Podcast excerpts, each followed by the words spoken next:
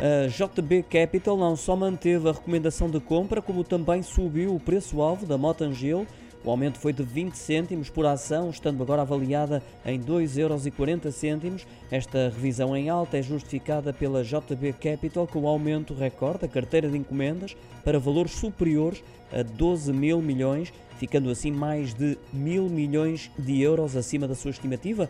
Numa nota de research, à qual o Jornal Económico teve acesso, a JB Capital destaca ainda a entrada de encomendas próximas dos 9 mil milhões de euros no ano passado mais do dobro em relação a 2019, o último ano do período pré-pandémico, que permitiu um crescimento robusto da receita.